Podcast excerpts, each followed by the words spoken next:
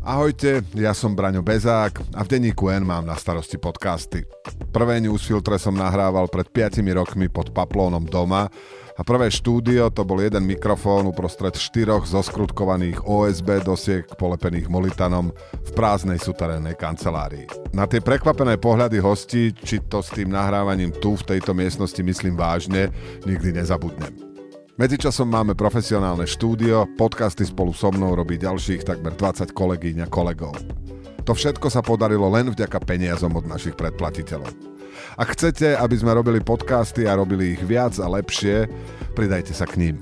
Predplatte si denník N na predplatné.denníkn.sk lomka podcast. Ja aj moje kolegyne a kolegovia vopred ďakujeme.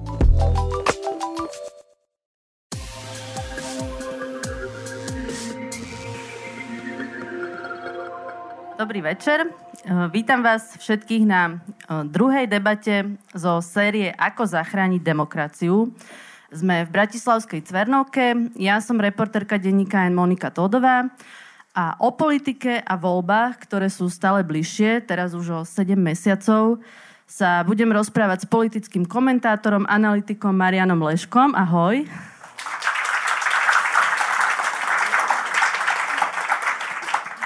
Komentátorom, spisovateľom Martinom Milanom Šimečkom. Ahoj.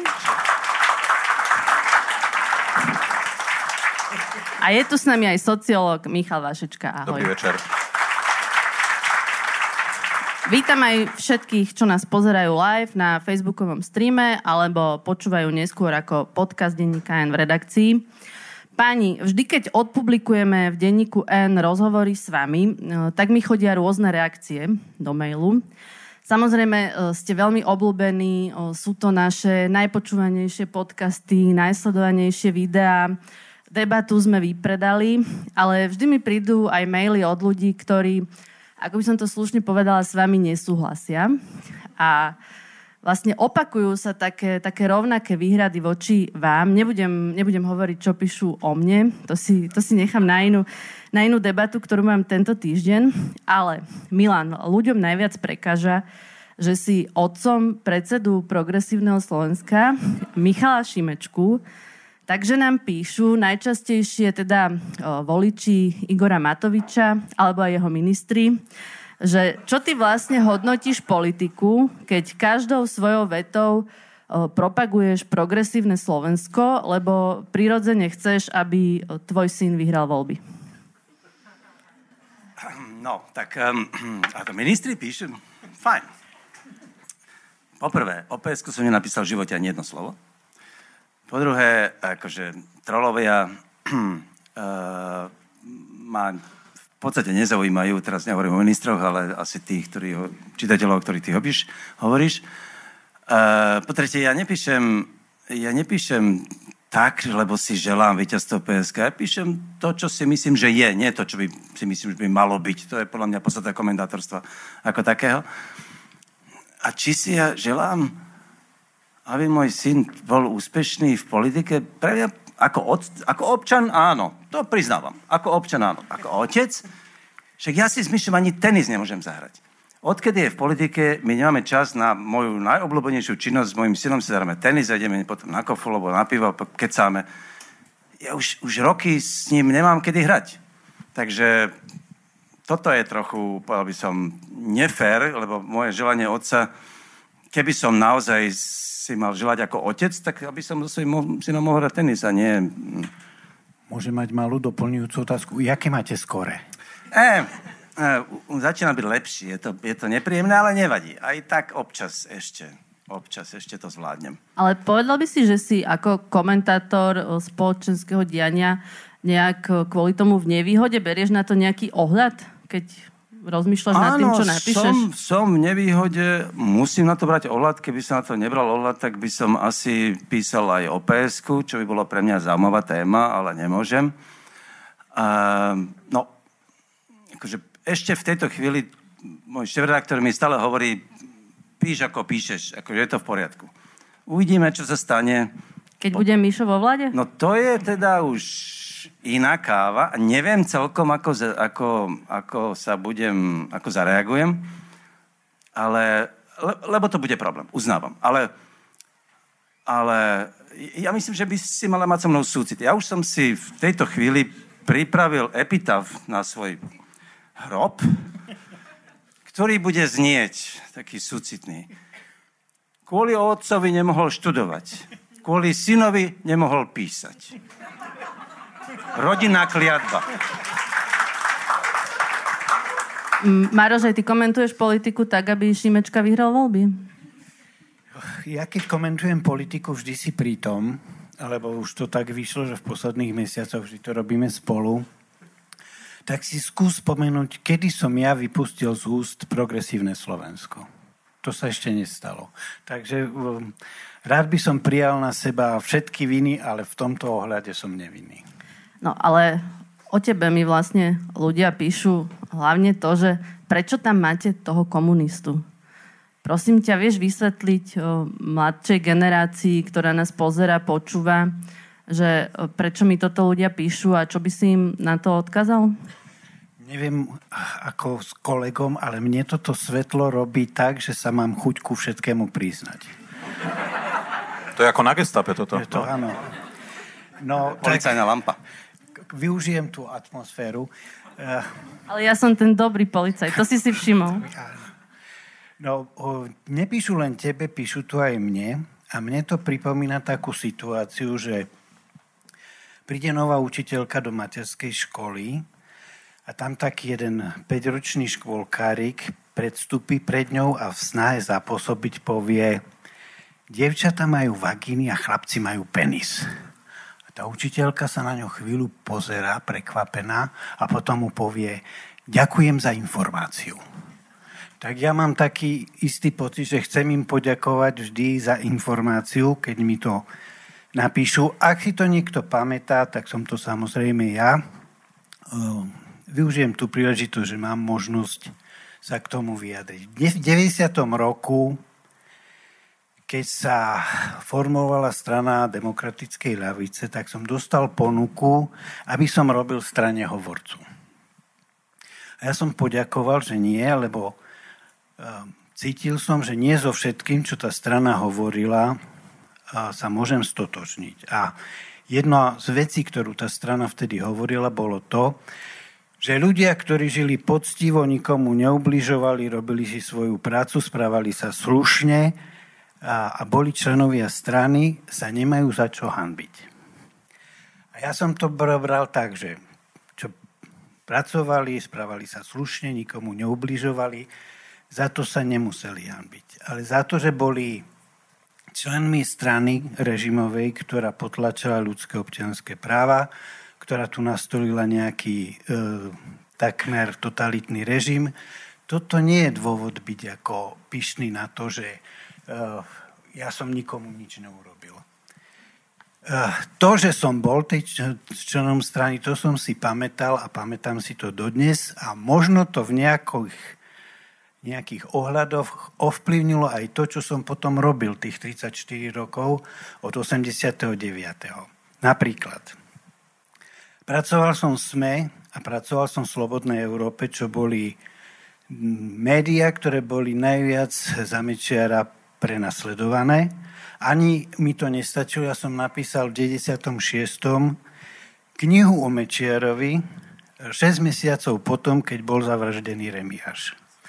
Tak si hovorím, mohli to napísať všetci tí, čo mi dnes vyčítajú moju minulosť. Ja som ju napísal aj preto, lebo som nežil s pocitom, že nedlhujem nič tejto spoločnosti. Keby som bol mal pocit, všetci mi môžete vyskočiť na chrba, tak by som sa bol podľa toho správal a nešiel do nejakého rizika. A tým, že som bol žalovaný Mečiarom, Zurindom, že teraz ohlasujú, že e, aj Smer sa ma chystá žalovať, tak mi to prípada tak, že som ne, neodviedol celkom zlú prácu. A ešte by som jedno chcel povedať, ma, nemôžem sa zbaviť dojmu, že tí, čo mi najviac vyčítajú, že som bývalý, tak im najviac na mne prekáža to, že som bývalý. No a keď e, ti budú ďalej písať, tak prosím ťa, buď taká dobrá, poďakuj aj v mojom mene za informáciu. Michal, o tebe som môžem, si... môžem to ešte skomentovať? Áno. Skôr, než príde na nejakú otázku? Uh, no lebo toto je taký zábavný príbeh, že uh, bolo by dobre sa spýtať tých, čo kritizujú tu Maroša, že čo oni robili pred 89., že či vôbec mali odvahu na to, aby boli aspoň v šedej zóne. Lebo uh, tu bolo tých disidentov niekoľko, jeden sedí po mojej pravej ruke niekoľko ľudí v tajnej cirkvi a tí najväčší hrdinovia, ktorí po 89. sa vyhrnuli, a ja si ich veľmi dobre vo vpn pamätám, to boli ľudia zo šedej zóny. To boli tí najväčší hrdinovia. Nie? No ale tí, tí väčšinou ako toto nehovoria, tí sú slušní, čiže toto väčšinou hovoria tí, čo boli hlboko zahrabaní pred 89. a netrúfli si vôbec na nič, ani na to, aby vystúpili zo SZM, treba ako stredoškoláci, e, te, tesne pred prevratom a tak ďalej. Hej? No, takže to je prvá vec. Druhá, my sa tu všetci poznáme, takže to je teraz tá, tá kritika, ktorá išla na Milana, ona je proste ako hlúpa, lebo uh, viete, to je tak, ja si spomínam s tým môjim priezviskom, uh, brat môjho detka bol uh, asi najväčší ateista na Slovensku, vydal veľkú encyklopédiu ateizmu bol aj riaditeľom Ústavu ateizmu v 70. 80. rokoch a niektorí si to zapamätali. Takže ja priznám sa, keď som sa predstavoval Ferovi Mikloškovi niekedy v 91. tak som videl, že on zbledol, na sucho preglgol. Ne, nebolo to úplne dobrý moment, ale potom na celé šťastie prišiel do politiky môj menovec Richard Vašečka a už bolo, už bolo všetko v poriadku. Hej? No, uh, Čiže to, toto je proste krajina, ktorá je poprepletaná. E, a teraz, čo má ten Milan chudák urobiť proste? Áno, však presne o psku nepíše, na, ja to všímam naozaj. Proste možno by aj niekedy rád niečo napísal. No. A mňa niečo si, kritické. No niečo kritické, no však isté, no tak ja, ja tiež mám, teda mňa si sa nespýtala na to psk ja o psk nepíšem, mne mladí z PSK vyčítajú, že som sa, že sa si týkam s Daniškom a že chodím do kríža a ja stále hovorím, že chodím, lebo tak niekto tie liberálne hodnoty tam brániť musí. No tak proste môžete si s tým nesúhlasiť, ale proste ako ja tam budem chodiť naďalej, keď ma Jaro zavolá. Poznáme sa 33 rokov a tiež som sledoval jeho prerod. On, on, on nebol taký ako teraz. Ja si ho pamätám spred 33 rokov.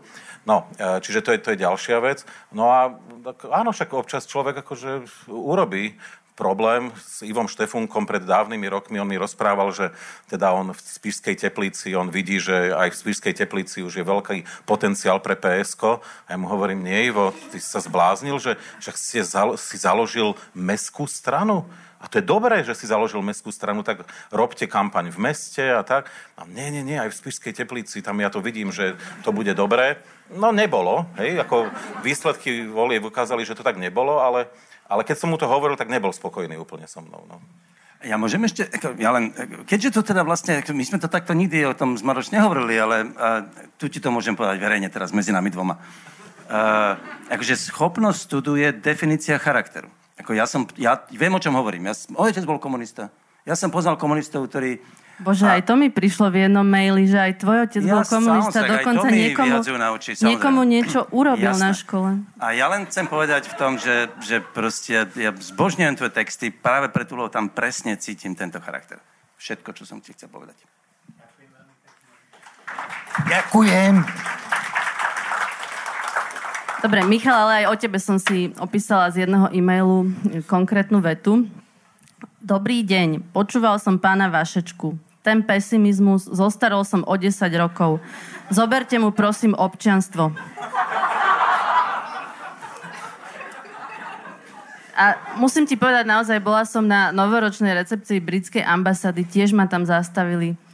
Prečo ten Vašečka, prečo taký pesimizmus stále šíri? No, tak a teraz, a teraz, a teraz bude, to bude bez úsmevu, lebo ja som ináč ako veľmi humorný človek, ktorým ľudia, čo ma poznajú. Tak teraz bez úsmevu. Mňa už to celkom prestáva baviť. Ako hovorím to celkom vážne, eh, lebo najprv eh, Hanzelová veľmi sympaticky a akože príťažlivo ma nazvala anielom apokalipsy. To som bral tak, že to je sranda. A, e, ale odvtedy teda už som za negativistu a pesimistu. A ja teraz neviem, I'm just a messenger, hej? ja proste neviem, ako mám doniesť správu, ktorá, ktorú vidím z dát. A to, to je prvá vec, že e, ja nie som pastier, ako mimochodom jeden náš spoločný kamarát vyčítal nám dvom zrovna, teda tebe, ale v podstate to bol odkaz pre mňa, že, že teda sme, že sme povedali, že tá populácia je taká vymknutá nejaká a že to predsa tí politici sú vinní, že populácia nemá pastiera dobrého. A on to napísal ako náš sekulárny kamarát a tiež z komunistickej rodiny. A to ma, za, to ma zaskočilo proste ten pastier v tom, lebo toto nie je o pastierovi, to je zase iná inštitúcia. Hej? E, politici majú, to sú naši služobníci, oni majú nám slúžiť a, a, a robiť náš život lep, lepším, pokiaľ sa dá. No a tu, čiže ja, a ja nie som psychoterapeut, aby som e, proste, jak v Jojke na konci sa objaví mačička, tak aby ja som na konci e, povedal nádej. E, a mimochodom aj Milan to občas robí, že treba 50 minút rozpráva, je to úplne príšerné, ako v príšerné v zmysle, že teda ten obraz budúcnosti je príšerný, ale potom na konci povieš, že ale ja mám nádej ja mám tiež nádej. Ja ako občan, ja mám naozaj nádej, že nakoniec to dobre dopadne. Ale čísla o tom nesvedčia teraz. Ale teraz nehovorím o, o, o tom, že aké sú preferencie politických strán. Ako, e, neupodozrievajte ma, že sa pohybujem na tejto jednoduchej demoskopii. Proste ja vidím ako hlbšie do, do tých hodnotových orientácií. A tam, a ja to dnes aj poviem, lebo pre, predpokladám, že na to príde čas, som si vytlačil náš nový výskum, ktorý ešte máme úplne teplý z piatku a, a sú tam desivé veci, ale naozaj desivé. Ja, ja sa neviem s tým vysporiadať, neviem, neviem, ja som nevedel z toho zaspať proste, hej. No, že to, to je ako prvé, čo chcem povedať. Našou úlohou teda nie je dávať nádej, podľa mňa, ale skôr možno, keď už, tak povedať, aká je cesta k tomu, po, pomenovať cestu. Hej? E, že, že čo s tým. No a, a teraz, e, keď už mám teda slovo ohľadne toho pesimizmu, tak mi povedzte, čo mám urobiť s informáciou, že Slovensko je v tejto chvíli najzakonšpirovanejšia krajina celej strednej východnej Európy. Že je najproruskejšia krajina strednej východnej Európy. Je najproputinovskejšia krajina strednej východnej Európy. Je, je krajina s vysokou mierou anomie. Iba Bulharsko je anomickejšie ako, ako Slovensko. Z toho výskumu o chvíľu vidíte, my máme takú vysokú mieru nedôvery medzi sebou, že to, je to nekompatibilné ani s našimi susedmi a ja som si špeciálne dnes kvôli tejto debate dal tú prácu, že som sa pozrel na výsledky Levada centra. E, sme kompatibilní s Ruskom. E, z hľadiska nedôvery. 75% odpoveda na otázku, dá sa ľuďom dôverovať? 75% ľudí na Slovensku povie nie, ľuďom sa nedá dôverovať. Hej, to, je, to je miera anomie, ktorá naozaj je iba v Rusku, v susedných krajinách to nenájdete a v susednom Rakúsku ani, ani to je neslýchané. Uh, sme krajina, ktorá je najviac antiamerická a sme druhá najantizápadnejšia krajina. Opäť za nami už je iba Bulharsko v našom regióne. A teraz toto som povedal, ja som negativista? Tak viete, že to je ako keď, teraz predstavte si, že príde e, pacient k lekárovi a ten mu povie, že viete, máte rakovinu. A on povie, že vy ste aký pesimista. Hej? No nie, proste táto krajina je vymknutá. Ona, ona je naozaj chorá a my ako analytici máme povedať, počúvajte, máme tento typ choroby, ale to neznamená, že sa z toho nedá dostať. Je cesta z toho.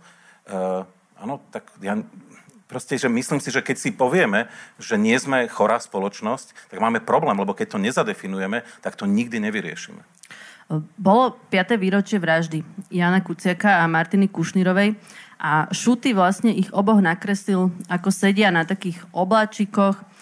Jano ukazuje takú zaťatú pesť, ako keby gesto odhodlania ísť do boja. Martina takéto výťazné Včko. A je tam nápis Nevzdávajte sa my vlastne všetky Šutyho karikatúry predávame v limitovanej edícii 10 kusov. Stojí to 100 eur, je to celkom drahé, ale toto sa okamžite vypredalo. Pridali sme ešte, ešte 40 kusov. V každom prípade to by mohol byť obrazok, ktorý dáva ľuďom nádej. Alebo aj takú nejakú vieru, že že oni dvaja sa tam na nás niekde na obláčikoch pozerajú, sledujú, čo tu na Zemi ešte robíme. Milan, potrebujú ľudia tú nádej, tú, tú mačičku po správach, ktorú aj ty im teda podľa Michala dávaš? Ja myslím, že ju potrebujú. Um, poprvé preto, lebo nádej je... Um, nádej je v podstate motivácia. Ako bez, bez nádeje nemáš už žiadnu motiváciu čokoľvek urobiť. Ale k tomu je veľa samozrejme prístupov.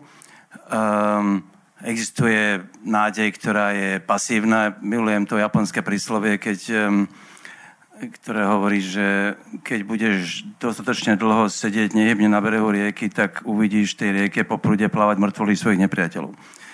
Čo znamená, že keď budeš trpezlivý, tak jedného dňa oni umrú. Um, len to je pasívny príbeh a Slováci žijú.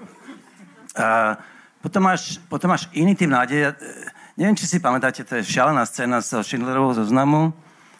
Uh, Schindler kropí vodou tie vagóny plné ľudí, ktoré idú do Osvienčimu. A taký SSák uh, tam uh, sedí a smeje sa a hovorí Schindlerovi, vy ste ten naozaj krutý človek, lebo im dávate nádej. To znamená, ako keby my dávame nádej ľuďom a sme krutí, lebo im ne, nevolíme pravdu. To, čo hovorí Michal. Ale ja som za definíciu nádeje naozaj tak, ako ju nebol prvý, ale Václav naozaj spom, ako veľmi pekne pomenoval, že nádej nie je optimizmus, nádej je presvedčenie, že e, respektíve nie je to presvedčenie, že niečo dobre dopadne, ale že niečo má zmysel a robím to preto bez hľadu na to, ako to dopadne. Že tá nádej je v tej aktivite. Že to je tá nádej. A ja si myslím, že áno, že ak mám tú možnosť, tak tú nádej šírim podľa svojich možností, lebo ja naozaj verím, že to jedného dňa dobre dopadne. Neviem teda kedy. To je druhá vec. Uh, a, a to, čo máme my problém, keď si spomínala, Šutio karikatúra je podľa mňa nádherná, ale ona je vlastne také láskavé pokarhanie. Ako um, pokarhanie nás, ktorí tu nádej strácame a oni vám hovoria, no tak ako kvôli tomuto sme tu umreli, aby ste vy ako by boli bez nádeji. A posledná veta, to, čo my čelíme, je, že, uh, a teraz to hovorím, ako Fico napríklad, Robert Fico, by som ho teda pomenoval správne, oni cieľene nám tu nádej chcú zobrať. Oni hovoria úplne jasne, až prídeme k moci, tak to všetko bude úplne inak a oni nás, oni, na, oni nás zastrašujú, aby nám tu nádej zobrali. To znamená, aby nám zobrali schopnosť vôbec ešte niečomu veriť a pre niečo pre to urobiť. Michal, ty si tú karikatúru videl trochu inak, že? No, všetko, čo povedal Milen, ja s tým vrele súhlasím. Mimochodom, ja idem rovno odtiaľto do Košic. Ja teraz sadnem do no, nočného lôžka a už o 9. v tabačke budeme riešiť v rámci toho, tej široko definovanej občianskej spoločnosti, že čo s voľbami. Čiže nie, ja to tiež nevzdávam. No ale tak ako, viem, čo hovoria dáta, ale tak ideme to robiť, lebo, lebo to nechceme vzdať, že? Uh, no a tú karikatúru ja som videl skôr ako pesimistickú. 5 rokov po vražde nám, e, nám, čiže nám Jan a Martina pozerajú dolu a že napriek tomu, čo sa stalo, hovoria, nevzdávajte sa, ne, ako nestrácajte nádej. Čiže napriek tomu, čo sa stalo, tá spoločnosť je ešte vymknutejšia, než bola. A tak, takže buď tu vládne čvarga, alebo, alebo nejakí únoscovia štátu. Hej? No tak to je, ako, to je kvindesencia pesimizmu teda pre mňa, úprimne povedané. Akože ja neviem, ako to Šuty myslel, ale však nech, nech, nech nám povie, lebo ja to vnímam v skutočnosti ako naprosto zúfalú malbu. Chcú, Maroš, ľudia šťastné a dobré správy? Samozrejme, že chcú, len problém je, že správy, ktoré sú pre čas spoločnosti dobré a šťastné, nie sú dobré a šťastné pre inú časť spoločnosti. Mňa naozaj desí to, že ani na takých základných, elementárnych veciach neexistuje v tejto spoločnosti základný kon, konsenzus. Ja si nepamätám, voľa, kedy som skončil dejiny, takže som sa dosť musel, či som chcel, či nechcel, oboznamovať s tým, ako sa to tu vyvíjalo od roku 1918 vyššie 20., 30., 40. a ďalšie roky ale takú mieru masového povedal by som, pobláznenia a dezorientácie si v dejinách Slovenska nepamätám ako teraz. Keď niekto nechápe, že na Ukrajine sa vedie boj, za ktorý by sme nemali ani dýchať a tak ho sledovať a prijať im, aby ten boj bol pre tých Ukrajincov a pre celú Európu úspešný, lebo inak nám hrozí naozaj, že svet, ako ho poznáme, končí. Ak ani táto elementárna vec nie je schopná preniknúť do pocitov vedomia väčšiny, drvivej väčšiny spoločnosti, tak sme na tom tak mizerne, ako sme možno ešte historicky neboli. Je to naozaj také zlé, že eh, ja plne súhlasím eh, s Michalom, keď hovorí, my musíme vedieť, v akom príšernom stave sme, aby sme si uvedomili, že musíme urobiť niečo, čo je až nad naše síly, ak, sa, ak nechceme, aby to dopadlo katastrofálne.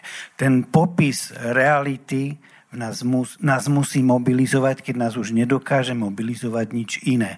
To ohrozenie je reálne, ťažké a, a povedal by som historicky nebezpečné. Takže naozaj i časy, povedal by som, uh, ľahkého optimizmu, však to nejak dobre dopadne a Slováci vždy v poslednej chvíli, keď sa rozhodovalo, tak zabrali a dostali sa Stačí, aby raz nezabrali, aby raz sme sa nedostali a tá náprava nás teda bude stať, povedal by som, veľké, veľké obete.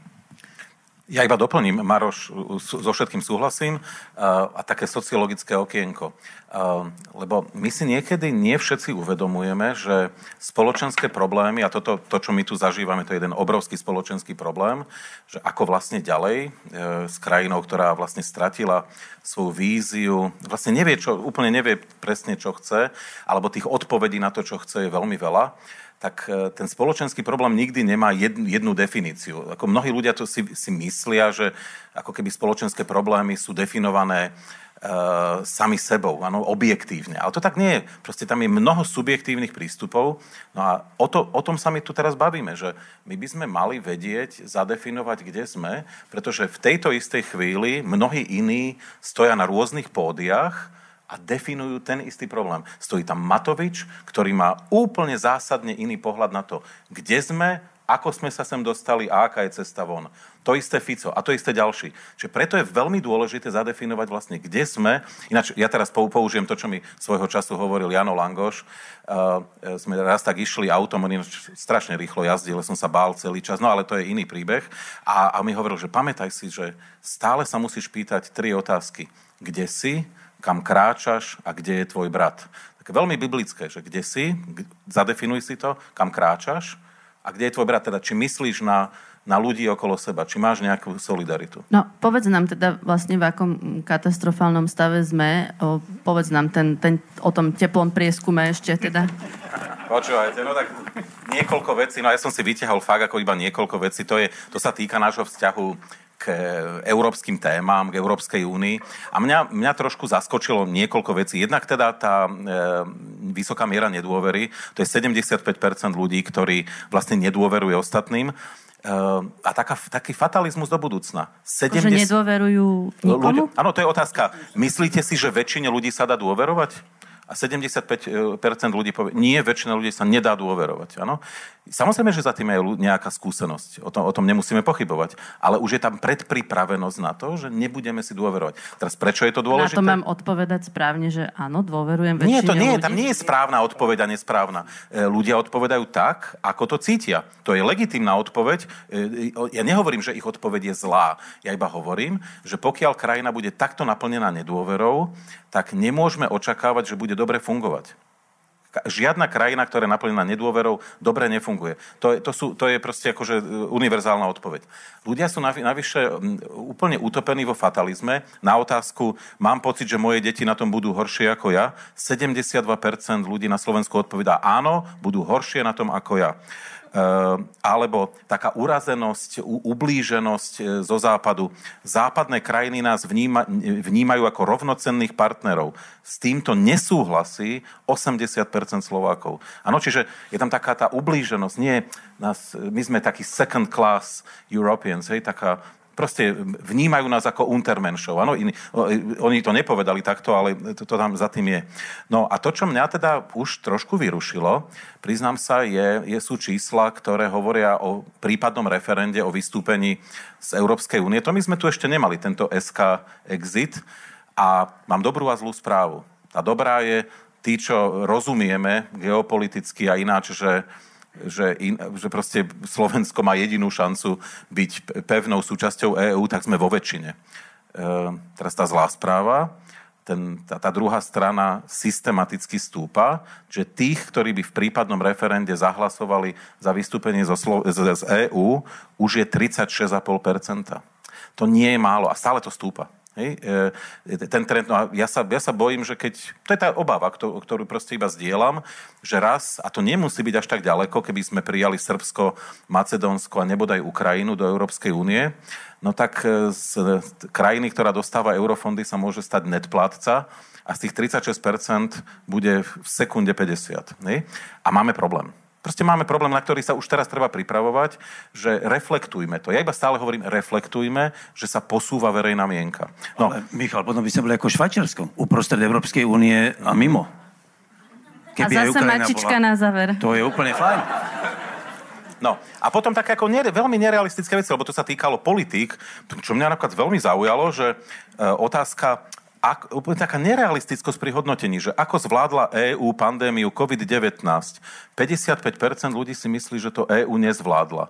Tak akože krajina, ktorá dostala tie e, očkovacie látky v tom istom čase ako ktokoľvek iný v EÚ, ako ktokoľvek iný. Áno, pamätáte si, že dokonca v Nemecku boli hlasy, že to čo má byť, že my do Bulharska a na Slovensko posielame nejaký, nejaký Pfizer a neviem čo, že prečo to najprv tu v Nemecku si všetko nenapicháme, hej? E, no proste, lebo to bola tá solidarita naša európska. Ne, ne, nevšimli si to, mnohí si to nevšimli na Slovensku. Ešte lepšie, ako zvláda energetickú krízu EÚ. 68% e, je ľudí, ľudí je presvedčených, že EÚ nezvládla energetickú krízu. Pripomeniem, že za rok sa Európska únia presmerovala Eh, na naše energie spôsobom, ktorý nikto nečakal.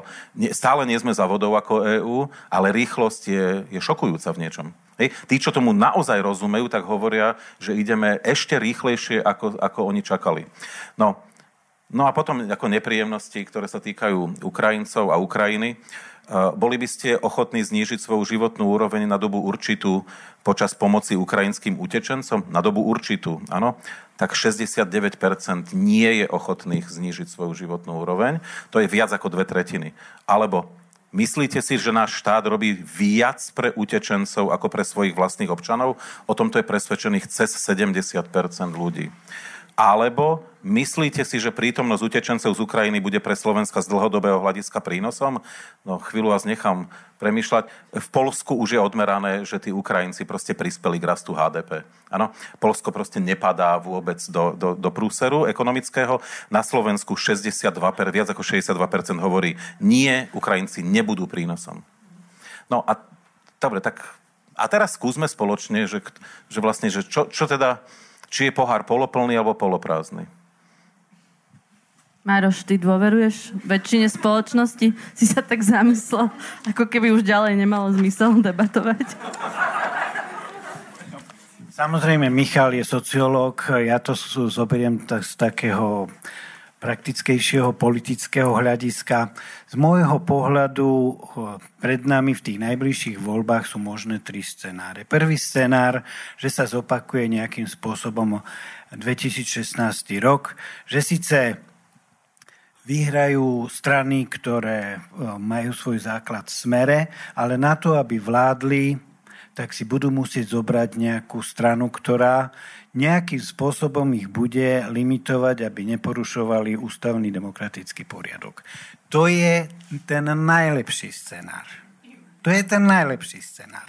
Potom druhý scenár je rok 2012, kedy strany s, s, s základom v smere získajú dosť hlasov na to, aby vládli sami, a keď budeme mať smolu, aby vládli s ústavnou väčšinou, keď niekoho ešte priberú. A tretí scenár je reverzia roku 98. Ako ste počuli z Michalových dát, tá reverzia je spoločensky už dosť pripravená. Už len sa musí e, volebne, voličsky prejaviť.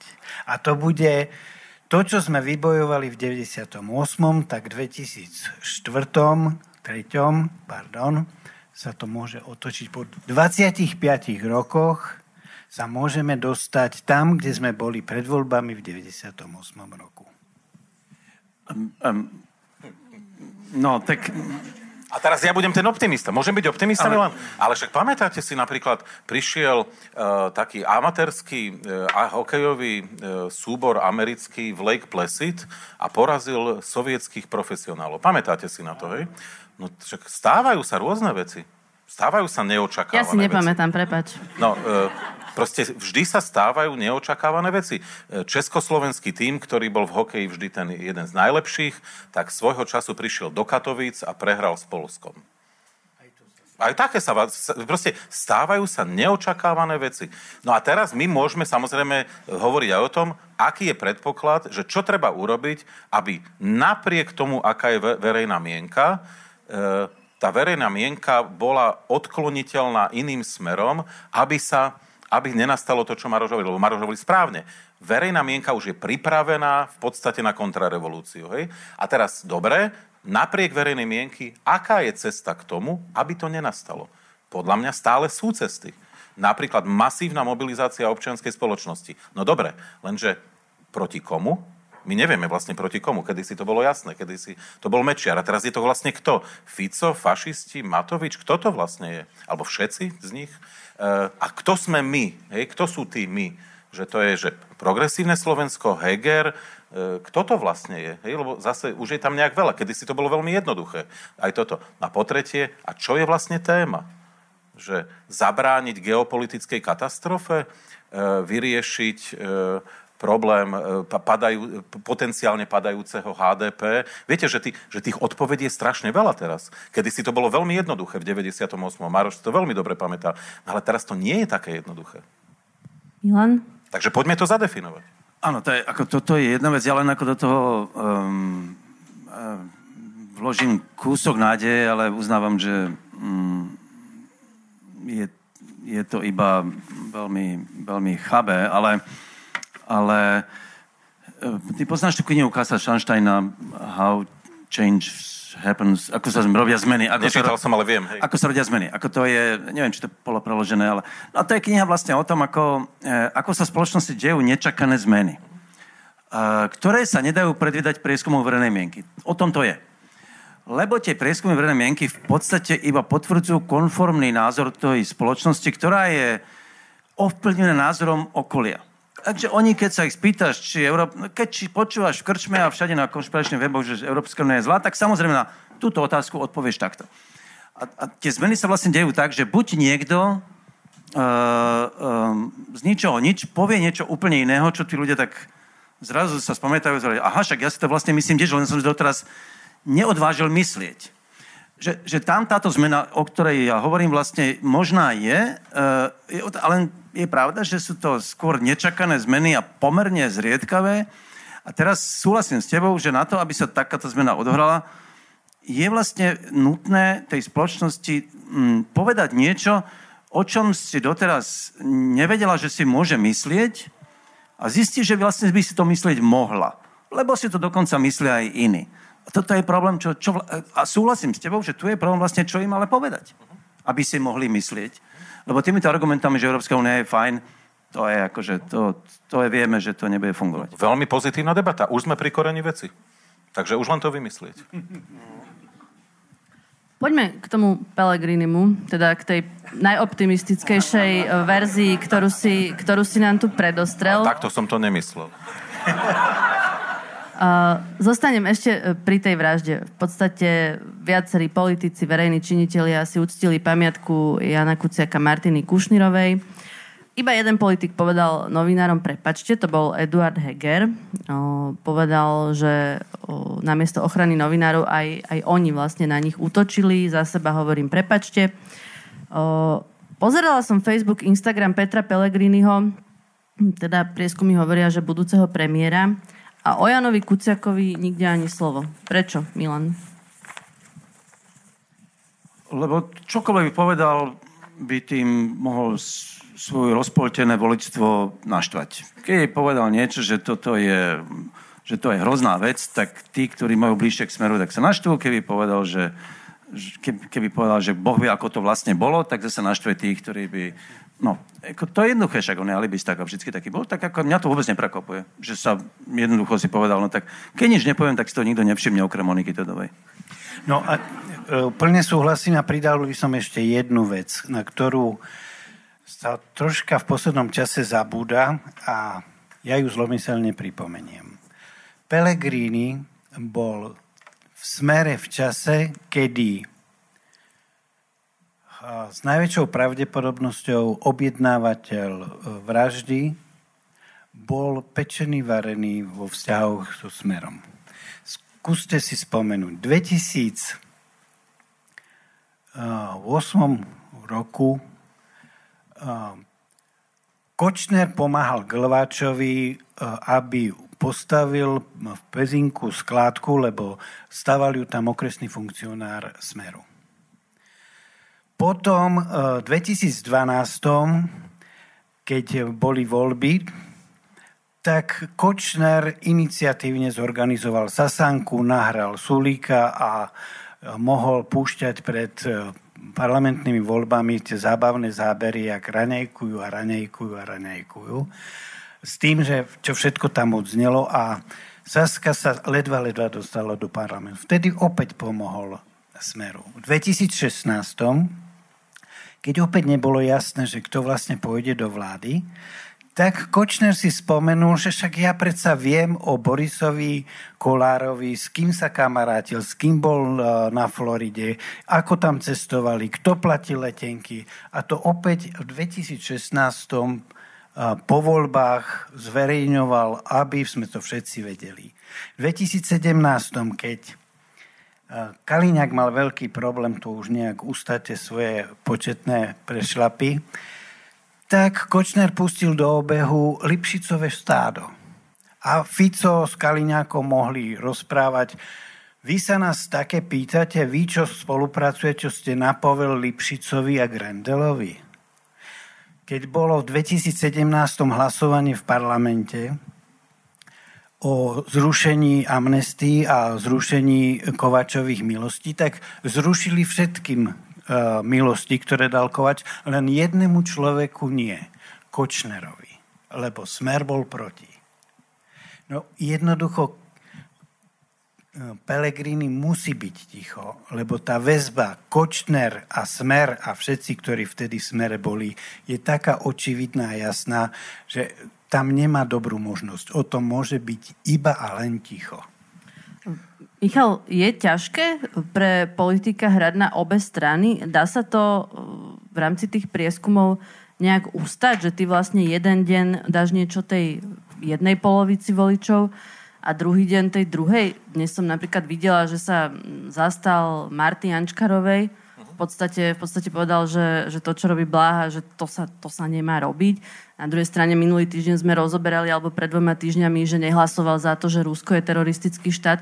Čiže ako keby každý deň niekomu inému niečo povie. Už to bolo povedané, no tak e, Peter Pellegrini musí brusliť, e, nemôže si nahnevať tých voličov. On veľmi dobre vie, že veľká časť jeho elektorátu je odkloniteľná späť k smeru, musí to ošetrovať. Ako, v podstate je to také zvláštne, nezavidenie hodná situácia. On v tom vie brusliť. Navyše nerobme si ilúzie. Politici častokrát E, dostanú marketingové e, by som povedal, noty, ako majú postupovať. Niekedy je to úplne trápne, viete, že e, to, to, chvála Bohu, že to ľudia nevedia, alebo im povedia, vieš čo, budeš hovoriť 3 minúty, ale nezabudni, 8 krát musíš povedať slovo istoty. A ako, to je jedno, ako, ľudia si to aj tak nič nezapamätajú, ale e, keď povieš 8 krát istota, tak to si zapamätajú. Hej? No, čiže to, to, ako je to v podstate trápne, oni, oni ich učia hovoriť a vlastne nič nepovedať. Ale napriek tomu, čo som teraz povedal, aj dehonestujúco, tak e, Peter Pellegrini trochu mení slovník za posledné dni. A to sa nedá nevšimnúť. Hej? Čiže on vlastne vysiela nejaké signály a teraz je otázka, že ako tie signály budeme čítať všetci ostatní, e, čo, čo tam prečítame. Ja som úplne, ja som hlboko presvedčený, že on so smerom nechce ísť. Otázka je, či mu to bude umožnené. A, a teraz nielen umožnené, teraz nehovorím o nejakých konšpiráciách, kto za, kto za čím je a tak. Nie, proste matematika nepustí. Budú nejaké veľmi konkrétne výsledky koncom septembra a teraz je otázka, či jeho to pustí k tomu, tej spolupráci alebo, alebo nie. Musím povedať, že mi píšu mi práve vidím to na hodinkách z tlačového oddelenia hlasu, že Peter Pellegrini sa vyjadril k vražde Kuciaka na tlačovej besede v Banskej Bystrici, ale že nemôžu za to, že to médiá nehrali. Tak e, ak to tak bolo, tak sa ospravedlňujem, doštudujeme si to a aspoň minimálne teda... Teda toto sledujú? Monika. aspoň minimálne my to... my to, my to zahráme. Uh, ale teda určite nevylúčil spoluprácu s republikou, mali nejaké stretnutie vedenia strany, uh, povedali, že vylúčujú LSNS a Olano. A zároveň ale povedal, že neexistuje lepší a horší fašista. Prečo potom vylúčil len LSNS, Maroš? No, Vždy je ľahšie vylúčiť niekoho, o kom vieme, že sa do parlamentu nedostane, ako toho, kto sa do parlamentu s najväčšou pravdepodobnosťou dostane. Ale ono, sme sledovali ten výkon Igora Matoviča, ktorý delil fašistov na ro- prorodinných a protirodinných. Tak aj Peter Pellegrini, keď bude veľmi chcieť, tak si nájde to zdôvodnenie, že prečo sú Uhrík, Mazurek, Suja a Ďurica lepší ako Kotleba mladší, e, Krúpa a neviem kto ešte. Stačí si prečítať Jana Benčíka, lebo on sa tým pánom všetkým venuje a jedno je jasné, že sú úplne, ale úplne rovnakí. Jediné, čo čím sa republika odlišuje na kolektívnej úrovni, že sa snažia predstierať, že už sa zmenili ale spôsobom veľmi zvláštnym a zábavným, že Uhrik už nepublikuje také, povedal by som, vyslovene antisemické posty a statusy, ale robí to jeho asistent. Takže on môže povedať, no ale však nájdite mi, kde ja som, no tak on to nerobí, robí to jeho asistent. Z hlasu zatiaľ nepíšu nič, čiže toto bolo, toto bolo správne. Ale uh, Milan Maroš, vy ste tu pred mesiacom uh, povedali, že vy ste boli schopní odpustiť uh, Mikulášovi Zurindovi uh, rôzne jeho korupčné kauzy alebo podozrenia, ak by sa mu podarilo vo voľbách uspieť a udržať ten uh, prozápadný kurz. A ak toto vlastne platí od Zurindovi, nemalo by to platiť aj o Pelegrini?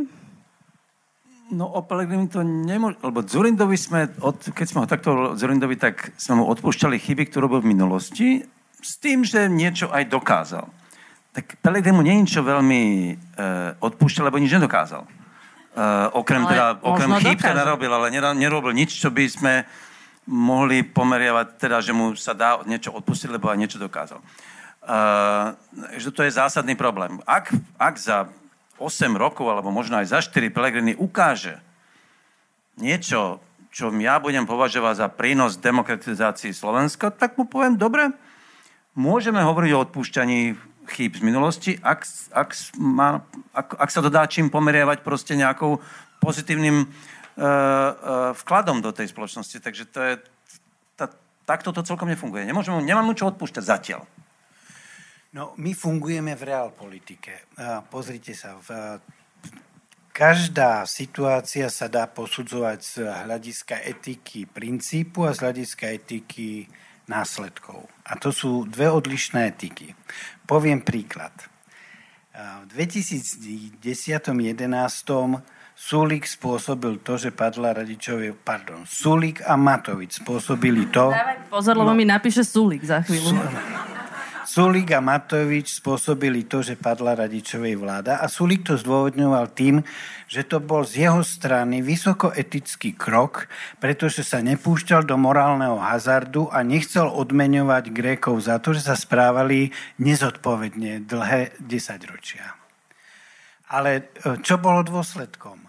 Padla radičovej vláda a mali sme tu 8 rokov Fica. A Gréci splácajú dlhy. A Gréci už sú dávno závodu, už sú úplne OK.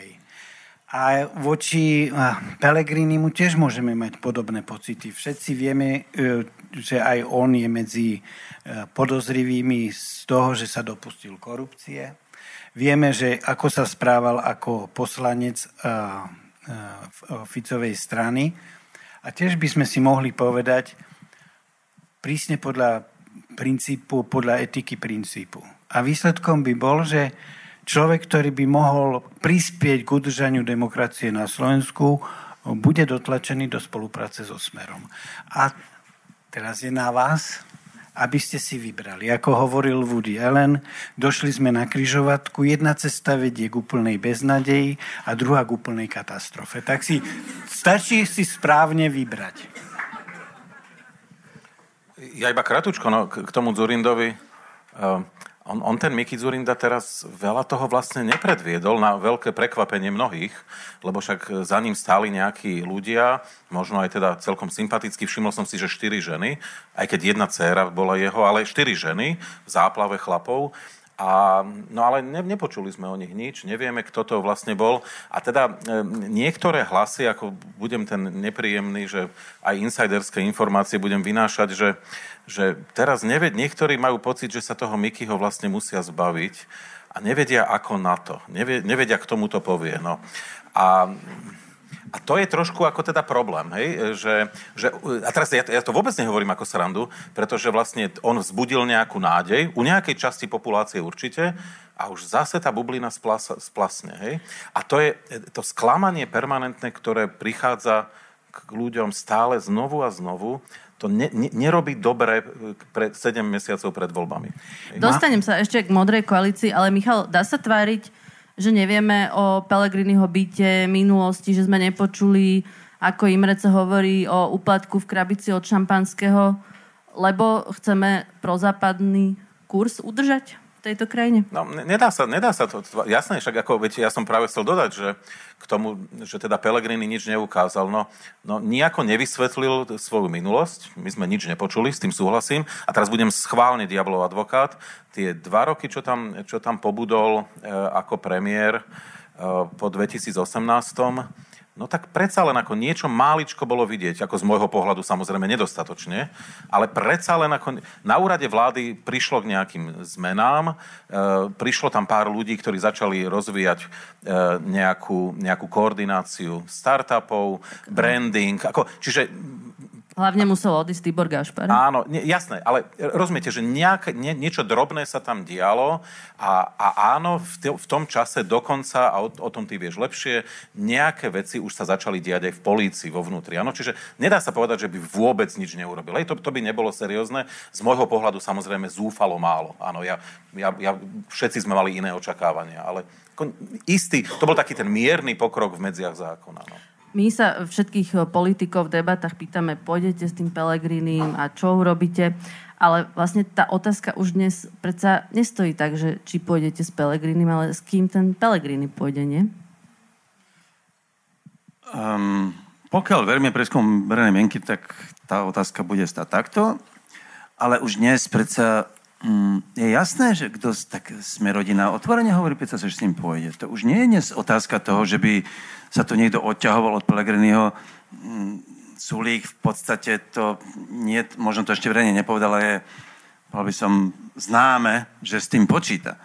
Takže to nie je tak, že by už teraz to bola nejaká zakázané vody, kam sa nesmie.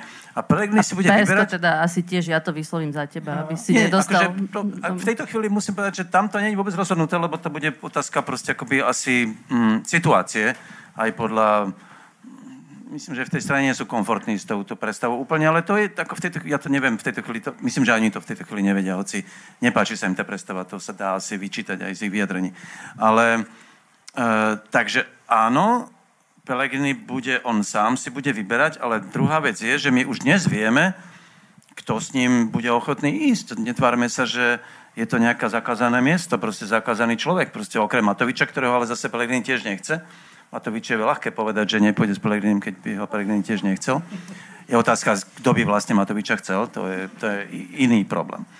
Ale s Pelegrinim to je tak. A ja teraz ako bude to zaujímavé, uh, ak, ak tie preferencie aspoň trochu zpovedajú v realite, tak to bude veľmi zaujímavé.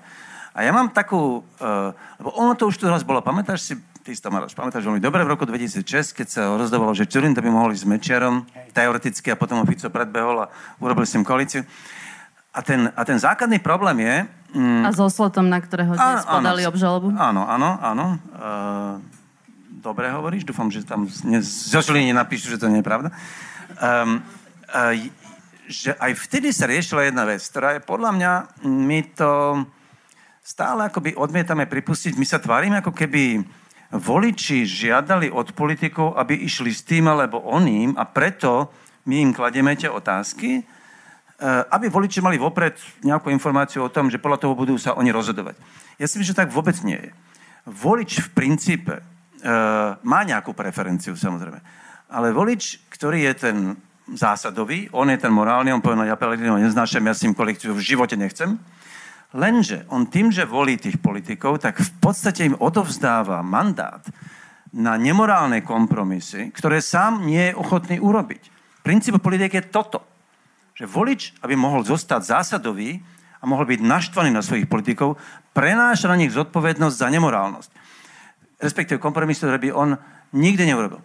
A to je, a, a mne pripadá, že my keď sa o tomto bavíme, tak máme stále pocit, ako keby o tom, voli, ako keby voliči chceli, aby tie politici tak alebo rozhodovali. Oni to tak nie je. Voliči chcú nechať na tých politikov, aby mali proste už toho, aby mali pokoj aby mohli povedať, tie svine zase ma oklamali, ale budú radi, že to stalo. A čiže tá otázka, ako zachrániť demokraciu, tá je skrytá v tom Pelegrinim? Tak ja by som povedal, že do volieb je ešte naozaj dosť času, ak budú v septembri a dovtedy sa môže stať veľmi veľa vecí, lebo naozaj Všetci vieme, že na Slovensku sa politické rozhodnutia, volictva, volictvo svoje politické volické rozhodnutie prijíma týždeň pred voľbami. Že teraz v tomto čase, keď chodia za nimi sociológovia, tak to odpovedajú zväčša po pamäti. Minule povedal, že Saska, tak aj teraz Saska. Keď povedal, že Smer, tak aj teraz povie, že Smer. Ale naozaj ľudia reálne uvažujú o tom, komu ten hlas hodia, krátko, veľmi krátko pred voľbami a to robí z každých slovenských volieb tú dlho očakávanú lotériu kde sa každý z politikov spolieha na to, že akurát on bude mať šťastie. Minule, minule mal šťastie Matovič. Na koho to šťastie padne, viete, ak sa hovorí, chodí šťastie dokola, sem tam padne na vola. Michal, čiže stále môže vyhrať voľby niekto iný ako Smera alebo Hlas? Ja iný ako Smera ako Hlas, lebo, lebo ty už si aj začala s tým, že že teda Pellegrini je ten budúci premiér, to ja by, ja som s tým ako veľmi, veľmi opatrne narábal, eh, lebo hlas narazil v podstate už na strop. Má, z ich pohľadu majú veľmi pekné čísla, ale sú na strope. Eh, Smer má ešte priestor rásť a veľa. A rásť môže ešte stále PSK, a rásť. Nejakú perspektívu má strana, ktorá nevieme, ako sa bude volať a ohlásia to približne o týždeň a, a, a vlastne nevieme o tom veľa. A bude to teda, tam budú všetci, teda, ktorí no, no, čo tak zostali, by som povedal, sa tam pozberajú. No tak tí majú nejakú perspektívu, že by teoreticky za priaznivých okolností mohli mať až 20%, ale, ale ja už som to tako s niektorými aj konzultovala a teraz zase budem nepríjemný, že vlastne s veľa ľuďmi som im hovoril, že ako to môže vyzerať a oni, že ja, no jasné, tak Heger, Nať, no Šeliga, však jasné, dobre. A potom ja som povedal, že no bude tam aj Remišová. A, a, a viacerí, a to ma zaujalo, ale teraz naozaj, mňa to aj, naozaj, sociologicky ma to zaujalo, povedali, že vieš čo, že všetko, jak si povedal, to je všetko, ale Remišová? že takú stranu ja nemôžem voliť. A, a toto, na, toto bolo zaujímavé pre mňa. Čiže e, ta, tam, inými slovami, takýchto vecí sa vyskytne ešte 15. No, čiže tam neviem, že či to zrovna je víťaz volieb. To, na toto nevyzerá. No. Čiže ak, ak sa pýtaš, e, seriózne sa vrátim, ak niekto iný ako hlas a smer, tak čisto hypoteticky ale nie je to pravdepodobné, je to PSK. Ale to je tiež jediné, ktoré... Ale je to, je to nepravdepodobné. Ale majú, majú na to aspoň čísla e, v tom zmysle, že ten potenciál by tam bol. Môžem k tomu jedno slovo? Kedykoľvek. Uh, Donald Tusk uh, dal teraz nejaký väčší rozhovor a zapam, uh, oslovila ma tam jedna pasáž, ktorej hovoril, nedajú sa vyhrať voľby, nedá sa získať väčšina menšinovými témami. A podľa mňa toto je kľúč. Ja mám hlbokej úcte všetko to, za čím stojí PSK, čo presadzuje a koho sa zastáva. Ale na to, aby niekto, ako Michal hovoril, vyhral voľby, musí prísť s niečím, čo osloví väčšiu, širšiu časť e, spoločnosti. A nie som si celkom istý, či si to PSK uvedomuje. No nemá také heslo, že ľudia si zaslúžia istoty. To ma fascinuje dodnes, nie? No, že no teraz- Však zaslúžia si, jasné. A teraz ale, že úplne prázdne heslo, nie? Dobre by bolo heslo, ľudia si zaslúžia istoty a teraz už naozaj.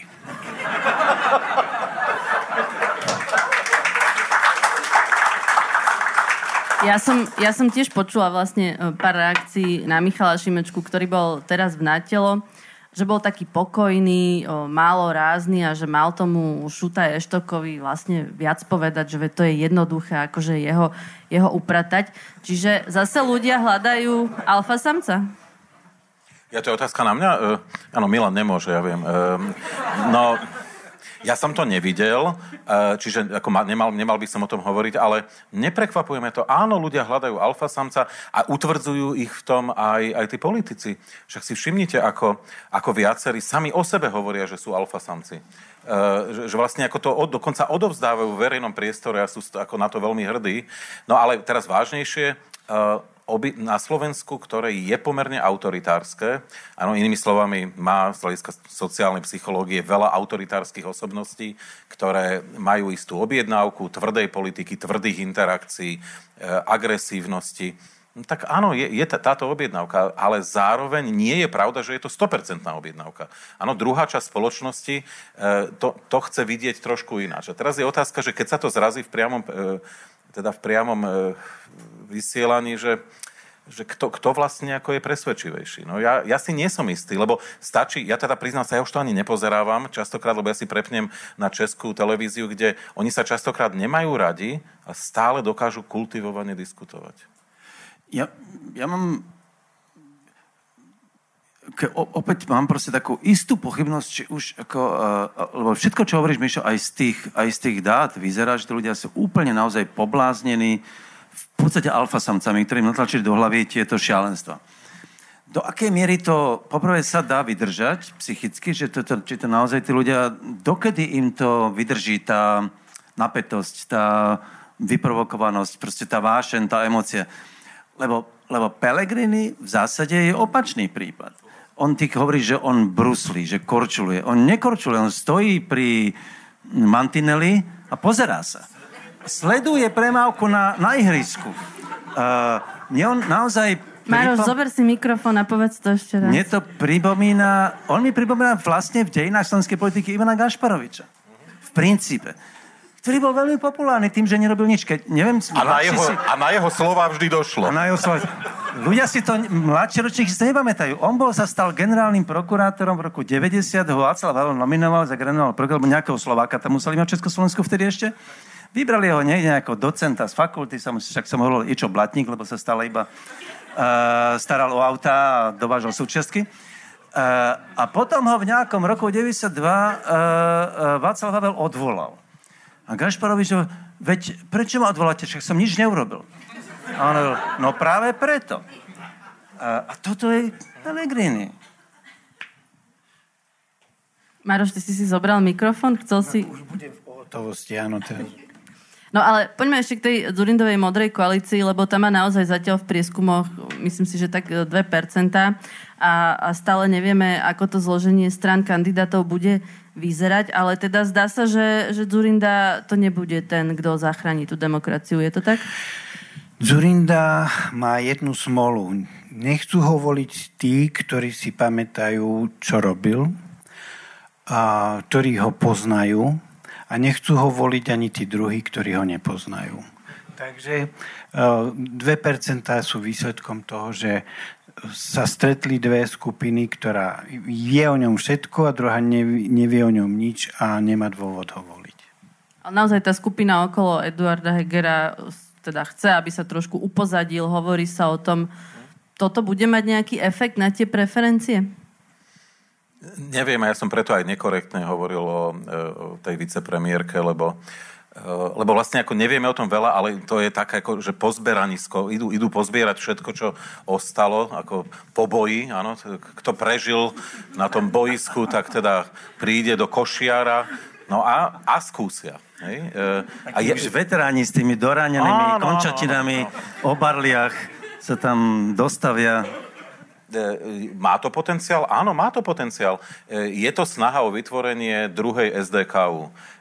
Umiernení konzervatívci a umiernení liberáli, ktorí prídu spolu, nebudú riešiť kultúrno-civilizačné vojny a budú sa snažiť presvedčiť o tom, že, že oni sú tí, ktorí môžu v krajine, ktorá všetci riešia kultúrno-civilizačné vojny a, a, a oni majú v tom jasno. No len problém je, že tá objednávka síce je okolo 20%, ale v realite ja to až tak veselo nevidím na 20. A tam je možno, ja som naozaj nečakal som tú pasivitu Mikuláša Zorindu, ktorý tak vyšiel s tou veľkou tlačovkou pred mesiacom a odtedy sme nepočuli od neho, ale že ani chýru, ani slichu. Ja som ho stretol v jednej reštaurácii. Á, a potýkali ste sa? Nie, nie, nie, ale že má predsa len nejakú aktivitu. A, áno, chodí do reštaurácie? Lebo či to nie je tak, Michal, že on... Lebo, lebo Zurinda zakladal politickú stranu mocenskú z hora. SDK bola mocenská strana, ktorú úspešne založil z ministrov vtedajšej vlády, v princípe. A či mu toto... Zurinda nevie zakladať stranu z dola. On sa to nikdy nenaučil, on to nerobil. A či mu Heger teraz vlastne nevzal vietor splachatý, že za tiež zakladá stranu akoby z hora ministrov, poslancov, že to je vlastne, trošku mu akoby zobral agendu. No ale chce sa tam vlastne do toho mm, boiska teda pridať aj Robert Mistrík, mm, tiež asi tuto v rámci tej modrej koalície hovorí, že prebiehajú nejaké diskrétne rokovania zatiaľ. Aký je politik Robert Mistrík? Ja si myslím, že na to, aby sme mohli dať e, kvalifikovanú odpoveď, tak nevieme o ňom dosť. My vieme o ňom to, že chcel byť prezidentom, že urobil nákladnú kampaň, že nešetril vlastné prostriedky a že sa vo chvíli, kedy to naozaj malo zmysel, dal prospech niekoho, kto mal väčšiu šancu vyhrať a vyhrala to Zuzana Čaputová. Všetci sme sa vtedy zhodli, že to je absolútne bezprecedentné gesto, že to bola veľká vec, keď sa niekto, keď niekto svoj osobný záujem podriadil záujmu e, verejnému alebo tomu, ktorému veril. Takže toto je celá jeho kariéra, ak odhľadneme od toho, že teraz sa čoraz častejšie kriticky vyjadruje na adresu prezidentky, na adresu politických pomerov. Ale jedna vec je kriticky sa vyjadrovať a druhá vec je potom ako politik v istej pozícii, v istom postavení niečo aj reálne robiť. A kým ho to neuvidíme robiť, nedá sa povedať, čo je zač si hovoril o tom bezprecedentnom geste, ale on môže teraz pôsobiť dojmom, že ako keby s tým teraz spätne nesúhlasil, že ustúpil a že vzdal sa tej kandidatúry. On to odmieta, tak, takýto pohľad na jeho osobu, ale teda naozaj zároveň hovorí, že bude možno znovu kandidovať aj v prezidentských voľbách a to pokojne aj proti Zuzane Čaputovej. Čo si o tom myslíte? Nedá sa to, ako môžem hovoriť, že to s tým nesúvisí, ale nedá sa to vnímať inak ako pocit vlastne poníženia, že on sa vzdal tej kandidatúry a teraz nie je prezidentom a chce si to vynahradiť. To proste ako za, z tohoto človek jednoducho cíti, je to je samozrejme jeho vec, ale podľa mňa to politické gesto, ktorý, ktorý vtedy urobil, už ho v živote neprekoná, už ho len môže pokaziť. Um, mám pocit, že súhlasím s Marošom, ja vlastne neviem, prečo on sa tvári ako zjednotiteľ v tejto chvíli pravice, lebo neviem, aký má k tomu mandát. Ani som zatiaľ nepočul od nikoho, kto by s tým jeho mandátom súhlasil, že by ho teda podporil v tom, že on ten mandát má. Ja som v blbej pozícii, ja som ho dneska o 10. stretol na hlavnom námestí. Uh, Vy sa stále stretávate? Nie, nie, nie, nie naozaj, ja, ja neviem, ako sa mi to stáva. Ja idem po meste a sa mi to stane proste. No. A tak sa mi to stalo na hlavnom námestí pri Napoleonovi, tam sme sa zrazili a, a v takom družnom rozhovore sme zotrvali chvíľu. Uh, ale ja veľmi racionálne poviem, že ak sa rozhodol kandidovať, no tak tá, ten typ kritiky Zuzany Čaputovej, ktorý začal, má hlavu a petu. Je to vlastne, ak to, ak teda je, ak, ak to nie je urazenecká pozícia, ale bolo to racionálne, tak to on vlastne povedal, že bude kandidovať. Lebo ináč by, ináč by takto prezidentku ne, nekritizoval. No, um, tá kritika samozrejme je kritika a kritika. Um, Viem, že veľmi sa mu nepáčilo, ale naozaj veľmi sa mu nepáčilo, že prezidentka vymenovala pána Plavčana za rektora slávnej školy v Sladkovičove. A toho som zase ja stretla. No vidíš. A máme to komplet. No. Ja, keďže behám po lesoch, nestretávam nikoho. Ani semky? Ani Zurindu.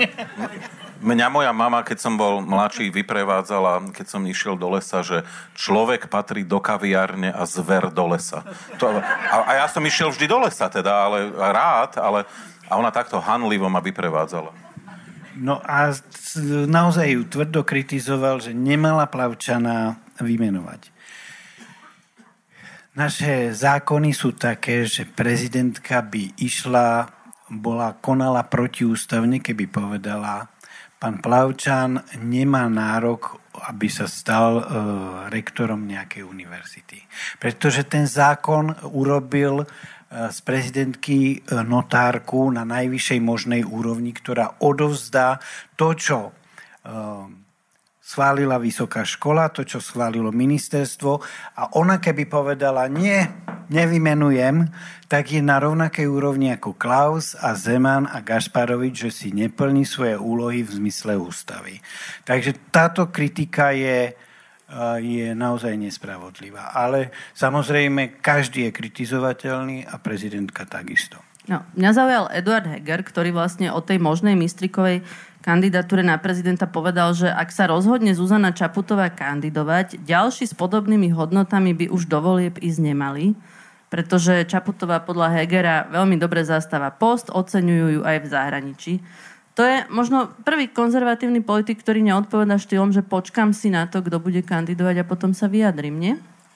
Je, je to zaujímavé, sympatické, musím povedať. Um, uh, aj keď neviem, či to niečo znamená uh, pre Hegera v tomto prípade, ale ja to, ja to vnímam ako postupné kroky e, vyhraďovania sa voči Matovičovi, ktorý ju nazýva falošnou a neviem akou. E, robí to konec koncov aj teraz, keď sa mm, ospravedlnil za novi, pre no, novinárom za výroky. E, ako keby si pripravil podveda na to, že sa od neho oddeli a, bu- a totiž on bude musieť nejakým spôsobom Uh, by som podozrenie, ktoré v tom okamihu, ktoré Matovič v skutočnosti hovorí, že my sa rozchádzame iba na oko, my si rozdielme voličov a potom sa spojíme, uh, Heger bude musieť nejakým spôsobom uh, negovať. Bude musieť voličov presvedčiť, že neodchádza od, od Matoviča preto, aby sa s ním znovu spojil. A to bude pre neho veľký, veľký problém, pretože to doteraz vlastne nikdy neurobil, keď stokrát mohol, a keď to robí teraz, už to nemusí byť dôveryhodné, to bude jeho veľký politický problém. A mám pocit, že okrem iného, akokoľvek mi sympatické, že to o, hovorí o Zuzane Čaputovej, tak to môže znamenať aj toto. Že sa vymedzuje voči Matovičovi. Ale za prezidenta chce znovu kandidovať aj Štefan Harabin. Aspoň teraz to tvrdí. Maroš, ty si ako prijal informáciu o jeho kandidatúre? No musím otvorene povedať, že som ju prijal pokojne a vyrovnane. Asi tak, ako som prijal kandidatúru Martina Jakubca. Otvorene e, pred 5 rokmi v 19. 4. pred 19. keď bolo jasné, že bude kandidovať, tak e, že to tak poviem, sme mali také bobky s Veronikou e, že sme o tom Prúšovou. Prúšovou, že sme o tom napísali knihu, aby sme ona napísala, ja som tam dodal pár komentárikov, lebo bolo naozaj evidentné, že to nebezpečenstvo je veľké a akútne. A hlasovanie nám to potvrdilo, on dostal ľudia zlatý 308 tisíc hlasov. Lenže táto fáza je už chvala Pánu Bohu za nami. On samozrejme ešte dostane možno aj niekoľko desať tisíc hlasov, ale je bez najmenšej šance dostať sa do druhého kola. Čo v predchádzajúcom prípade to reálne nebezpečenstvo bolo. Je to, je to tak, Michal? Lebo vlastne ďaká Harabinovej kandidatúre sa možno aj nestal prezidentom Maroš Ševčovič, nie? Nie, nie, až tak ďaleko by som nešiel. Nie. Um, tie hlasy, ktoré dostal Harabin, boli teda signifikantné. Ja som ináč, ja som to riešil s viacerými Rusínmi na Slovensku. On sa pýtal, že počúvajte, že a oni ho naozaj tie Rusíni volili, pretože je Rusín, že áno. A fakt tak úplne tak ako pokojne mi to hovoril, že áno, áno. Hej, v Svidni, áno. Mod, modrej koalícii Rusnák, nie je Rusnáka, Rusín? nie? No, no nie, tak a, a, aj toto už je preč. A teraz, hej, sranda, preč, e, to, toto už je preč. A ani toto už nezafunguje tak, ako zafungovalo. No a s tým Ševčovičom, nie, ne, nemyslím si, že, že by aj bez tej kandidatúry Harabína, že, že by e, Zuzana Čaputová nevyhrala. Nie, myslím si, že nie. Mala som tu niekoľko otázok, ktoré položil kolega Galis v Newsfield 3 o, tento týždeň, ale vlastne všetky sme tak nejak zodpovedali, tak o, položím len tú poslednú, čo tu mám. Či sa pretaví Ficová frenetická aktivita do volebného víťazstva? Ty hovoríš, že je to reálnejšie ako to, že voľby vyhrá PSK. Ja hovorím, že je to reálnejšie, než si mnohí pripúšťajú a stále hovorím, pre poprvé, pretože Pelegrini narazil už na strop, to neznamená, že z, neho, že z neho padne. Pellegrini kľudne môže mať 20%, ale už veľmi nebude mať viac. E, to znamená, to je veľmi pekný výsledok pre hlav, samozrejme. Ale Smer môže ešte raz tým, že zoberie kúsoček Pellegrinimu, načrie medzi nerozhodnutých a ak sa mu podarí načrieť medzi nevoličov, a tú schopnosť podľa mňa má na tej vlne, keď budú surfovať obrovského hnevu v krajine, tak tam niečo ešte môžu urobiť. A potom posle, úplne posledný bod, ktorý ja samozrejme, že nemám odkiaľ vedieť, ale mne sa to zdá nerozumné z ich pohľadu, prísne z ich pohľadu, ak by to neurobili, to je koalícia z SNS. Lebo to je okamžite 4 percentuálne body na vrch. Ale oni ju nejdú robiť. No zatiaľ nie, ale opakujem znovu. Aj to ak- vylúčujú verejne. Jasné. To Danko sa, spája s, Danko sa spája s inými trpaslíkmi. Prepač. To je, akože tam sú komunisti, tam sú strašne zaujímavé malé strany, o ktorých si nikdy nepočul, teda my áno, ale uh, to, je, to ešte bude zaujímavé. Ale ja mám, i, i, opäť, ja vlastne Mišo súhlasím a napriek tomu poviem, že možno, že to je inak. Uh, Fico má celoživotnú skúsenosť, že mm, vždy vyhrával voľby, alebo bol úspešný, keď išiel toto svojou frenetickou kadenciou tlačoviek um, každý deň. To je jeho mantra, ako sa dostať e, na vrchol. E, vlastne podobne, ako to robil Matovič v zásade. Oni majú obidva ten istý princíp. Ako čím, každý deň, čo najčastejšie a čo najstrašnejšie veci hovoriť.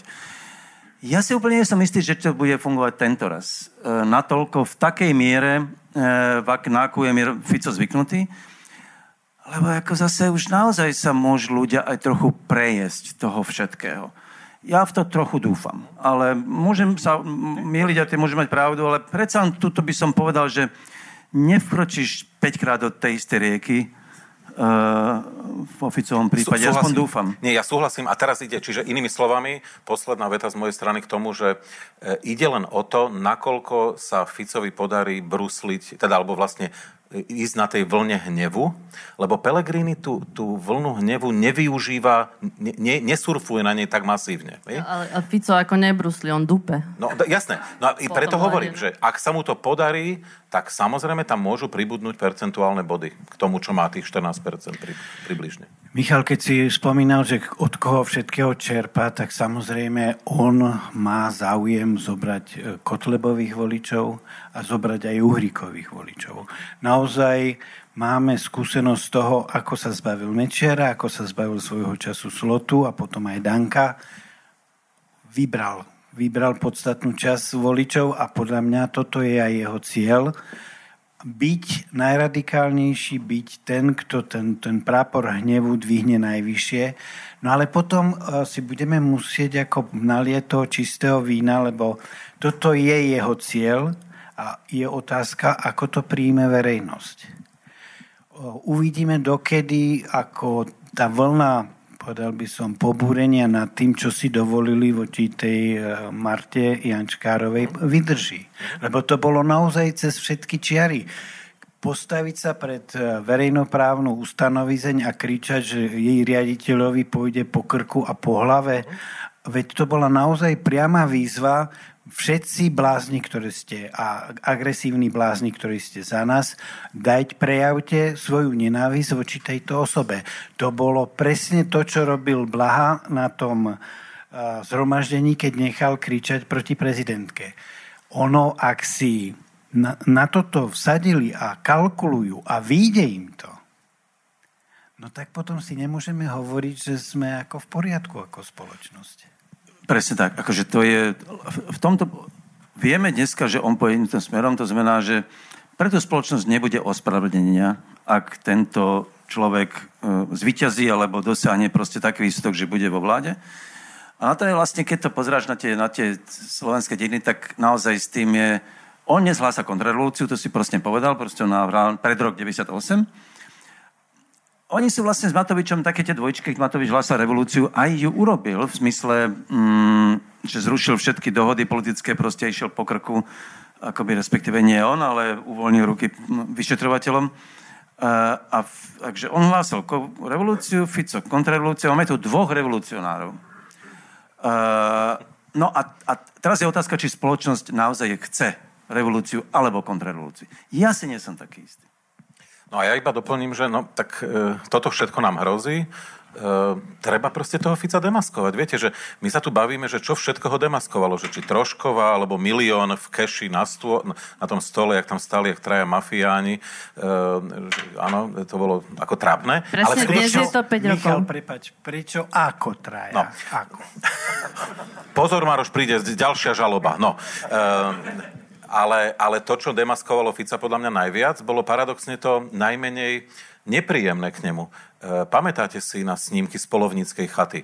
Tam viacerí mali emócie, áno, tam vulgarizmy padali. A zrazu tam bol jeden naprosto racionálny chlap, ktorý hovoril, ty takto nehovor, to, urobíme to takto. Áno, žiaden vulgarizmus, žiaden zdvihnutý hlas, žiaden hnev. E, väčšina politikov v bežnom živote svojom vlastnom vulgarizmy, Ale videl si tú a tak ďalej. Čo tam a potom vyjdú na, na obrazovku, áno, a sú, a sú hrozne zachrumkaví.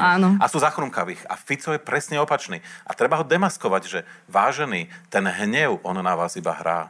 To je proste veľké divadelné predstavenie. On naposledy v rozhovore pre štandard s tvojim, s tvojim kamarátom Daniškom, ktorého poznáš 20 rokov.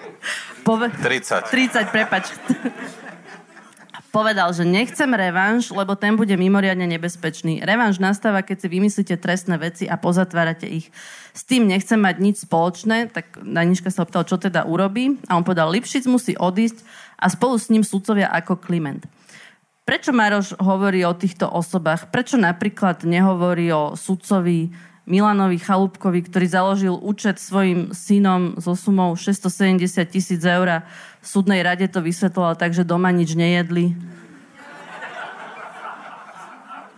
No, je, Robert Fico je politik, ktorý všetko, čo robí, robí preto, aby presadil svoj osobný vlastný záujem. On sa nenechá pomýliť tým, že ako zodpovedný politik by mal robiť niečo pre krajinu, niečo pre verejný záujem. On tú ilúziu, alebo to, to, aj predstieranie, že to má v úmysle, už dávno zanechal. On systém, alebo to, ako funguje e, justícia, vníma cez svoju osobu. Ak ma niekto ohrozuje, tak je to Lipšic, ak ma niekto okrozuje na najvyššom súde, tak je to Kliment. Tí dvaja musia ísť preč. A že tam sú nejakí sudcovia, ktorí nejedia, nepijú a len majú v tej banke alebo e, sa dopúšťajú iných takých ako podivuhodností pri koho oslobodzujú, koho nechajú vo väzbe, lebo až 11 rastlín marihuany pestoval e, týchto.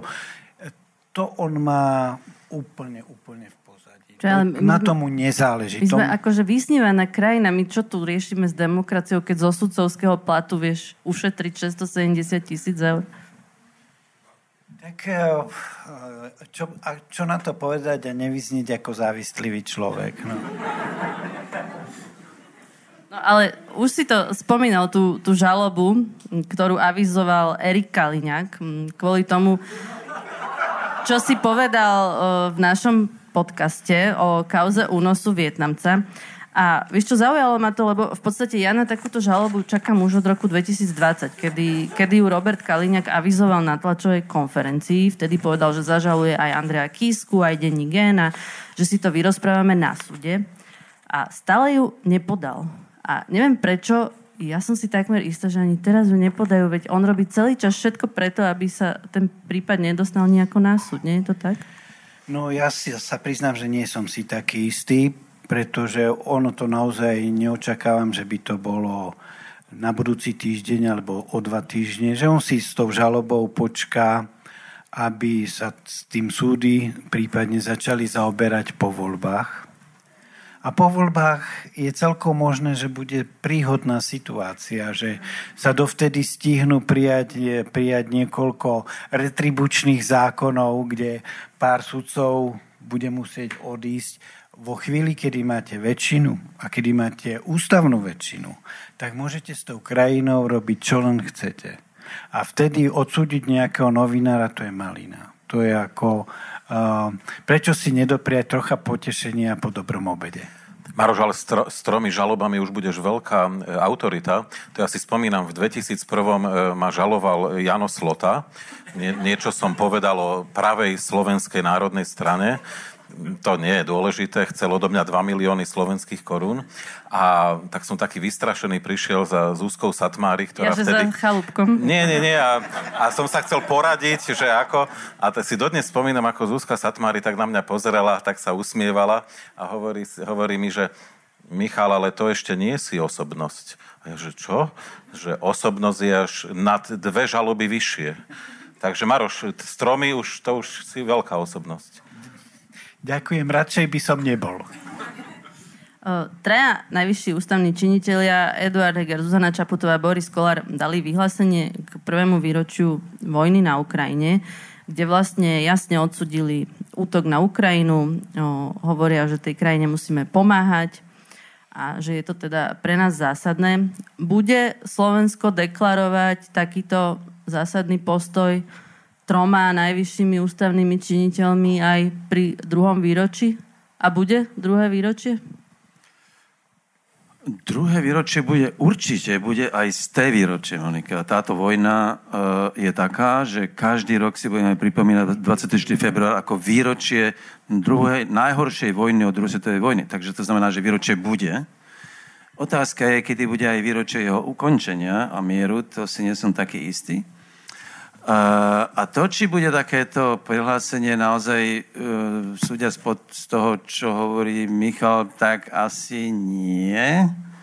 Že to asi... Ale človek nie, nevie. Nie. Človek ja som, nikdy nevie. Ja som skeptik v tomto a trošku cynik, lebo uh, slovenská zahraničná politika 30 rokov bola uh, proste taká, že my sme hrali divadlo, neboli sme v podstate dôveryhodný partner pre nikoho a so všetkými sme chceli byť za dobré. Aj vo Washingtone, aj v Moskve, aj v Bruseli, aj v Berlíne. Že my sme boli jediní, ktorí mali rovnako dobré vzťahy aj v Belehrade, aj v Zagrebe.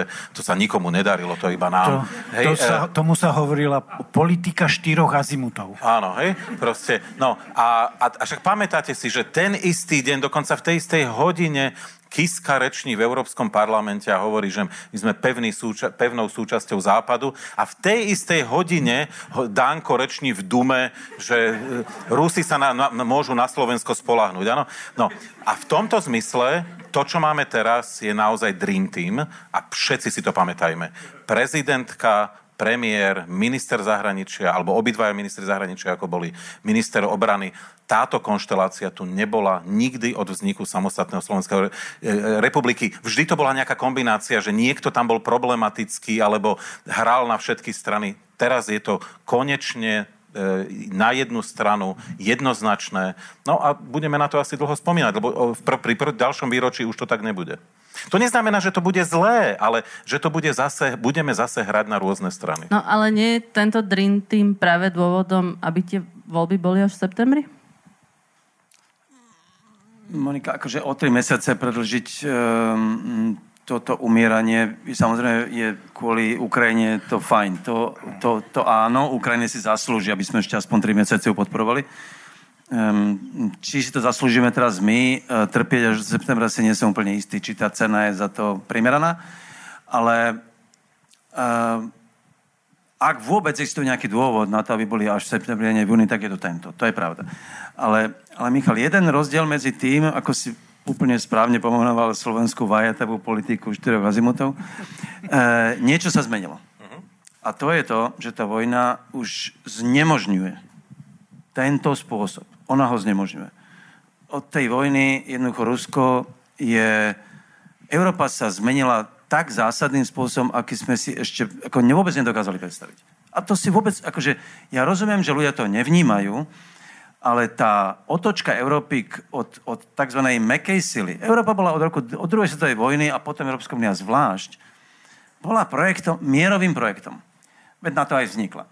A jej mm, predstava, že mm, bude presadzovať mier tzv. mekou silou, to znamená obchodom, vyjednávaním, diplomáciou, sa, sa minulý rok proste skončila. Táto éra sa skončila, Európa sa dnes stáva, či chce, alebo nechce, globálnou mocnosťou opretou o zbrania.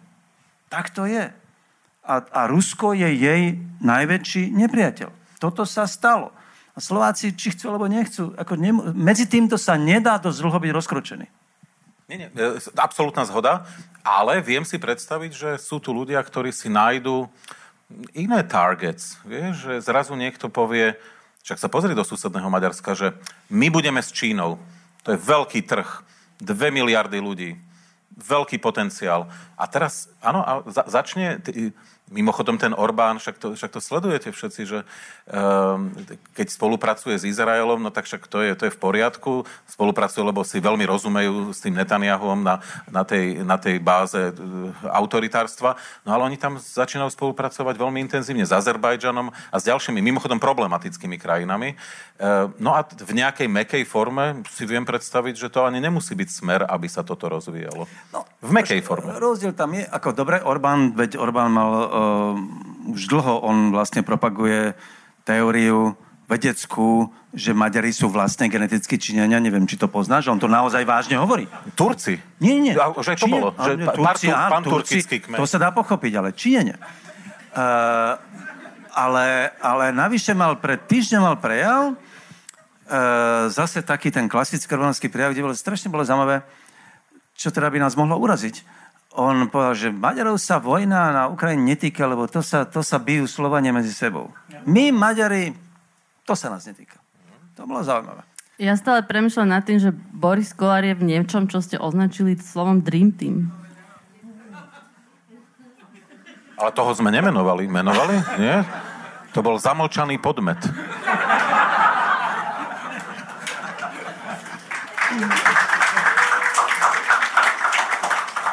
Ale najnovšie teda Putin označil dodávky zbraní NATO na Ukrajinu za účasť na konflikte, pretože aliancia za tieto zbranie nedostáva peniaze a Rusko podľa neho nemá inú možnosť ako brať do úvahy jadrový potenciál NATO, pretože sa podľa neho usiluje o porážku Ruska. Čo toto znamená, Milan? Nič. Ako Putin už povedal toľko vecí, ktoré, z ktorých vždy cúvol. Ako ešte pred rokom sme celkom vážne hovorili o tom, že môže prísť jadrová vojna, lebo, lebo sa tým Putin začal nenápadne vyhrážať. Medzi tým toľko vlastne vecí povedal a nič. V tomto všetky tie analýzy, ktoré ja samozrejme osobne som nikdy nestretol, ale teda z toho, čo čítame, on je napriek všetkému, že je šialený z nášho pohľadu, tak je racionálny v tom, že on, on nemá kam tú jadrovú bombu hodiť, aj keby chcel. On keby, však Ukrajina je ruské územie v jeho predstave. Predsa nebude dávať bombu na vlastné územie, to poprvé. Po druhé, keby ju tam aj hodil, tak zabije rovnako ruských vojakov ako ukrajinských. Nemá to žiadnu logiku. Dobre, môžem povedať, že on už logiku neuznáva. Napriek tomu si myslím, že táto hrozba v podstate viac menej pominula. Uh, tam je naozaj, ja si myslím, že nasledujúce mesiace budú podsta- veľmi, veľmi podstatné pre vývoj tej vojny. Uh, a on keď hovorí, že keď NATO vlastne vstúpilo do vojny s Ruskom, lebo pomáha Ukrajine, ja viem, že to propaganda, to všetko, ale, ale ja som čítal úžasnú knihu, proste, kde uh, diplomatických depeší medzi Churchillom, Stalinom a Rooseveltom. Uh, vy viete, že Američania dodávali Stalinovi v roku od 1941 do 45. masívne vojenskú pomoc. 7 tisíc tankov, 400 tisíc džípov a nákladiakov v sume 180 miliard dolárov dnešného, dnešných. A, a to, na tom je úžasné, že toto vlastne už nikto tak si nechce spomenúť. Putin sám by si to mal spomenúť a nespomenie si. Rovnako ako naši uh, proruskí trilovia. Uh, takže, aby som to uzavrel, um, Putinov aj prejav, ktorý mal pred týždňom, aj jeho posledné výroky, podľa mňa Západ prestáva brať vážne, e, lebo už nemá vlastne čo povedať. Na záver mám takú otázku, no, ktorá sa týka volieb. Právny zástupca Kuciakovcov na súde, e, Roman Kvasnica, e, v Lampe povedal, že on nevie, či pôjde voliť. A prekvapilo ma to, mám v sebe takú predstavu, že je to ako keby naša povinnosť a, a vôbec by som takú odpoveď nečakala od ľudí, ktorí sa verejne angažujú. Ako to, že aj takí ľudia ako pán Kvasnica zvážujú, či ísť voliť a, a rovno sa opýtam, či vy máte koho voliť. Je to desivý prejav tej demobilizácie, ktorá je citeľná v spoločnosti. Keď už aj pán Kvasnica povie, že ja nemám koho voliť. A veď celý večer sme rozprávali o tom, čo nám hrozí, ak povieme, my nemáme koho voliť, nech volia tí, ktorí majú. No tak tí, ktorí majú koho voliť, tak zvolia Fica, Uhríka, etc. A tí ostatní sa budú potom čudovať, jak to tak šialene mohlo dopadnúť. Ja hovorím o, úprimne tak, ako to cítim. Kým mám proti komu voliť, tak vždy mám koho voliť. Ja, ja, mne to trochu, ja, ja na to vlastne nemám, ja, ja to vôbec nechápem. Jako, ja na to nemám ani ospravedlnenie, pretože to je naozaj, to je to, čo to je demobilizujúce, keď to niekto povie taký verejný človek, ako je pán Kvásnica. Mne to pripomína Michala Kocába, ktorý v českých voľbách, tiež veľká verejná figura, povedal, že on nepôjde do druhého kola voliť, lebo neboliť komunistu Petra Pavla. Ja som sa s tým nedel vyrovnať, lebo to je môj kamarát. Ja to nechápem, ako to môže niekto urobiť. Nechápem to v prípade pána Kvasnicu. Uh, a keď sa pýtaš, ja mám koho voliť, a mal by som dokonca, aj keby tam môj syn nebol, by som mal. A chcem povedať, že uh, už si to malo spomenie a vlastne nie ani. Ja si pamätám, že vy ste poznali Martina Filku, však on, on mal tú ideu toho progresného Slovenska. A to bola idea strany vytvorenej z dola s ideou programov nadlho. A ja, Filko je pre mňa stále tá žiarivá hviezda, proste, ktorá mala ideu tejto strany. Toto je pre Slovensko tragédia, že od 2006 roku sme tu ako spoločnosť, ako krajina nevyprodukovali politika, ktorý by bol prirodzeným lídrom alternatívy voči Ficovi a celej ostatnej pereputi. Je to naozaj ako niekedy treba bať e, v dejinách, v histórii krajiny šťastie, Martin Filko bol extrémne úžasný, dobrý politický talent. To, že sme toho človeka stratili, je nielen e, tragédia rodiny, ale je to tragédia celej krajiny, lebo ak sa raz za, za 10 ročie vyskytne nejaký politický talent a on tragicky zomrie a potom 10 rokov tu sa pohybuje medzi e, Sulíkom a Matovičom, tak to je naozaj na eh, silnú a hlbokú depresiu. Späť k otázke. Je teda niečo nie, pre teba? Uh, áno, áno, ja nebudem hodnotiť uh, proste vyjadrenia uh, významných advokátov. Ja mám koho voliť, je ich dokonca viacej a nie je to značenia. Uh, proste bolo už aj horšie na Slovensku, že, ten, že tá ponuka bola ešte nižšia. E, viem sa vcítiť do Maďarov alebo do Poliakov. Tam tá ponuka je ešte menšia, v Maďarsku zúfala, v Polsku to... No ja ako človek, ktorý by teda, povedzme, chcel voliť v Polsku, tak asi by som bol ešte v horšej situácii teraz ako na Slovensku. Čiže... Máš polskú mamu. Áno, ale tak to nie je dôležité, ale že proste mal by som asi väčší problém ako na Slovensku. No a to proste však nevyberáme si životného partnera. Hej? To je ako ideme nejakú občianskú povinnosť zvoliť. A teraz, keď už hovoríme o životnom partnerovi, no tak viete, ako to je. Ja mám takého cynického kamaráta a ten vždy hovorí, že na konci ide o to, ktorá ti najmenej vadí. No a tak, tak tak niektorá z tých strán mi bude najmenej vadiť, no tak tejto hodím, no.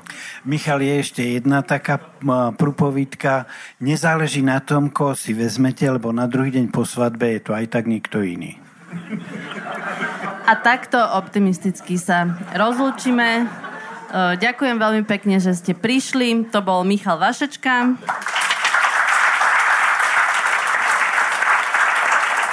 Martin Milan Šimečka. A Marian Leško.